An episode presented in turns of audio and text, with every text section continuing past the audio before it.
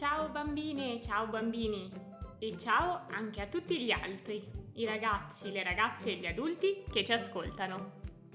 Oggi è sabato 7 ottobre e siete sintonizzati su Le Notizie della Illy, il podcast che racconta a tutti quanti i fatti di attualità di cui normalmente solo alcuni pensano di capirci qualcosa. Io che vi parlo sono la giornalista Illy e come sempre ho diverse cose da raccontarvi. Siete pronti per scoprirle? Allora, andiamo!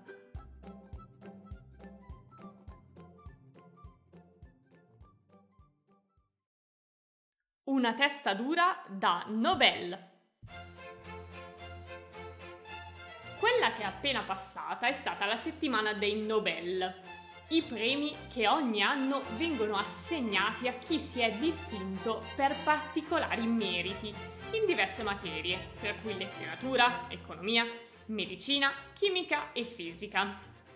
Quest'anno si è parlato soprattutto del premio Nobel per la medicina, che è stato attribuito agli scienziati Katalin Karikó e Drew Weissman.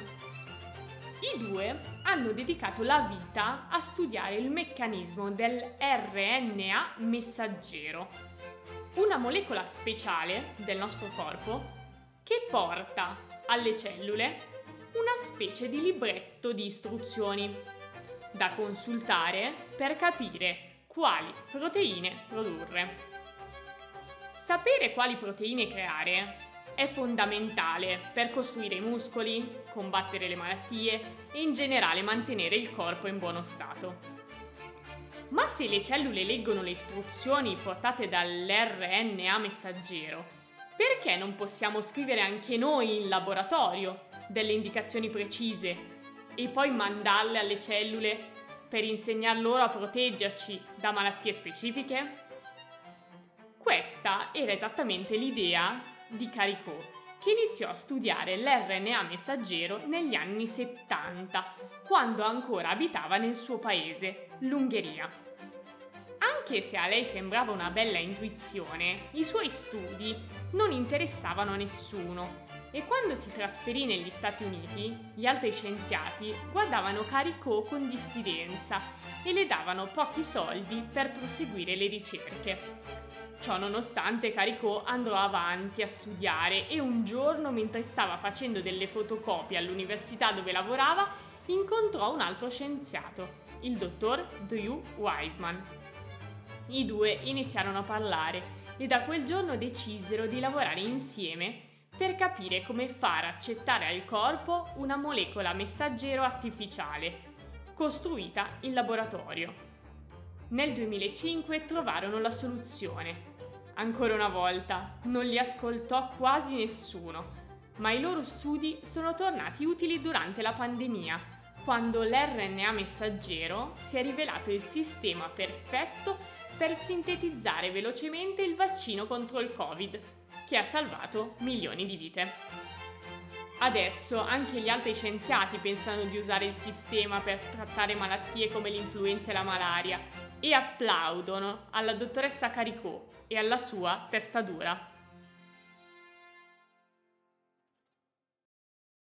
Il guardrail non protegge il bus. In Italia martedì c'è stato un incidente automobilistico grave. A dire la verità, l'incidente non riguarda un'auto, bensì un pullman, a bordo del quale viaggiavano dei turisti. Tornavano da una gita a Venezia e si dirigevano a un campeggio poco lontano nel comune di Marghera. Lungo il percorso a Mestre, il pullman è passato su un cavalcavia, ovvero una strada sopraelevata.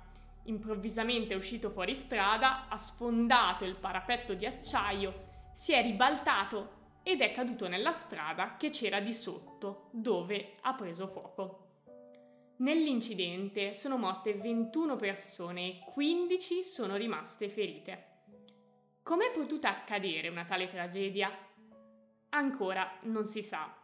La polizia sta controllando i segni sull'asfalto, le telecamere di sicurezza e la cosiddetta scatola nera, che registra i dati di velocità e il percorso di ogni autobus.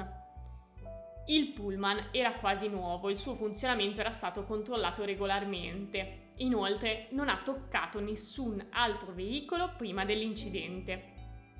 L'ipotesi è che l'autista si sia sentito male e abbia sbandato fino ad andare fuori strada. Le indagini stanno cercando di capire perché il guardrail, la barriera che deve tenere in carreggiata i mezzi che per qualsiasi ragione rischiano di uscire di strada, non ha salvato il pullman dalla caduta. Forse al parapetto mancava un pezzo, quasi certamente era troppo vecchio e avrebbe dovuto essere sostituito con una protezione più efficace. Dovete sapere infatti che i guardrail sono obbligatori per legge e devono essere di materiali e dimensioni diversi in base al posto in cui vanno piazzati. Quelli in autostrada, per esempio, dove le macchine corrono più veloci, devono essere più spessi e alti delle barriere di una semplice via cittadina. Ogni guardrail ha un punteggio che va da 1 a 7, in base al livello di sicurezza richiesto, ma purtroppo non sempre questa regola viene rispettata.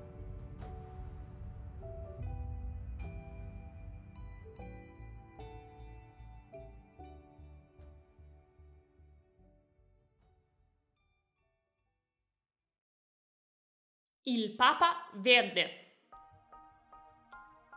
Si veste sempre di bianco, ma io vi assicuro che il colore preferito di Papa Francesco, il capo di una delle più diffuse religioni al mondo, è il verde.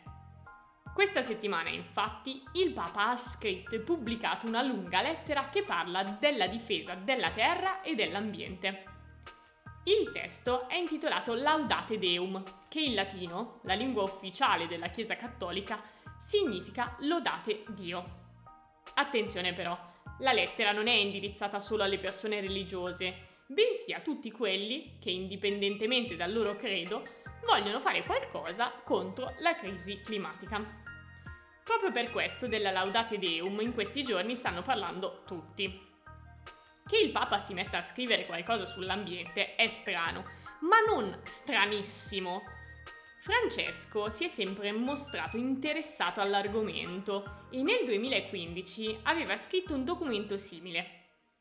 Ora però ha sentito il bisogno di aggiungere qualche pagina perché ha detto siamo vicini a un punto di rottura. In effetti in questi giorni gli scienziati hanno rivelato che quello del 2023 è stato il settembre più caldo mai registrato sulla faccia della Terra e al Polo Sud, dove in questo momento è inverno, il ghiaccio marino non è mai stato così poco. Francesco tutte queste cose le sa e non a caso ha rimpinzato il documento di dati ufficiali e studi che ormai hanno ampiamente dimostrato il cambiamento climatico. Poi ha bacchettato i governi che non fanno abbastanza per ridurre le emissioni inquinanti nell'atmosfera. Ha ripreso le persone che ancora oggi dicono che la questione ambientale è un'esagerazione o addirittura non esiste e infine ha chiesto a tutti di fare la propria parte per salvare la Terra.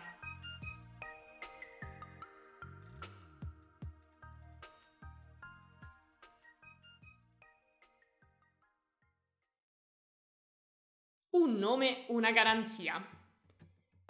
Da oggi Biles non è più solo il cognome di una delle più grandi ginnaste di sempre, ma è anche il nome di un'acrobazia difficilissima che prevede un particolare tipo di volteggio seguito da un doppio salto carpiato. Questa mossa è considerata la più complicata che un ginnasta possa realizzare.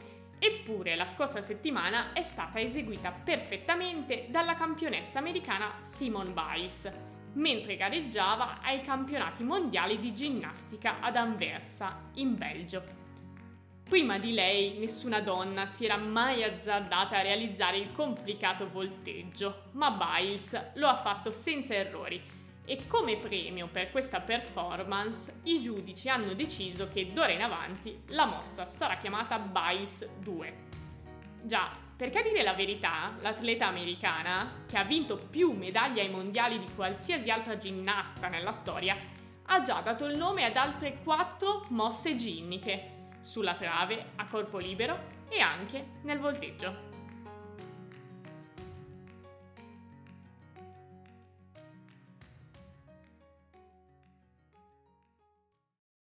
Fiocco rosa a Sumatra. Sumatra, un'isola dell'Indonesia, ha festeggiato la nascita di un cucciolo femmina di rinoceronte. La piccola, che ancora non ha un nome, è venuta al mondo settimana scorsa nel parco nazionale di Way Kambas. Evviva! Hanno esclamato tutti quanti. La neonata appartiene infatti a una specie molto rara, quella dei rinoceronti di Sumatra, che sono i più piccoli al mondo e gli unici ad avere 2 corni. Una caratteristica che ha anche una sfortuna: i corni sono preziosi e proprio per questo i rinoceronti di Sumatra vengono presi di mira dai cacciatori. Oggi in tutto il mondo se ne contano solo 80 e la specie rischia l'estinzione. La nascita di un nuovo rinoceronte, dunque, è una buona, anzi un'ottima notizia. E poi il cucciolo è tenerissimo, è ricoperto di peli neri, pesa 27 kg, più o meno come 3 angurie, e fin dal giorno dopo la nascita ha iniziato a passeggiare sereno nella giungla.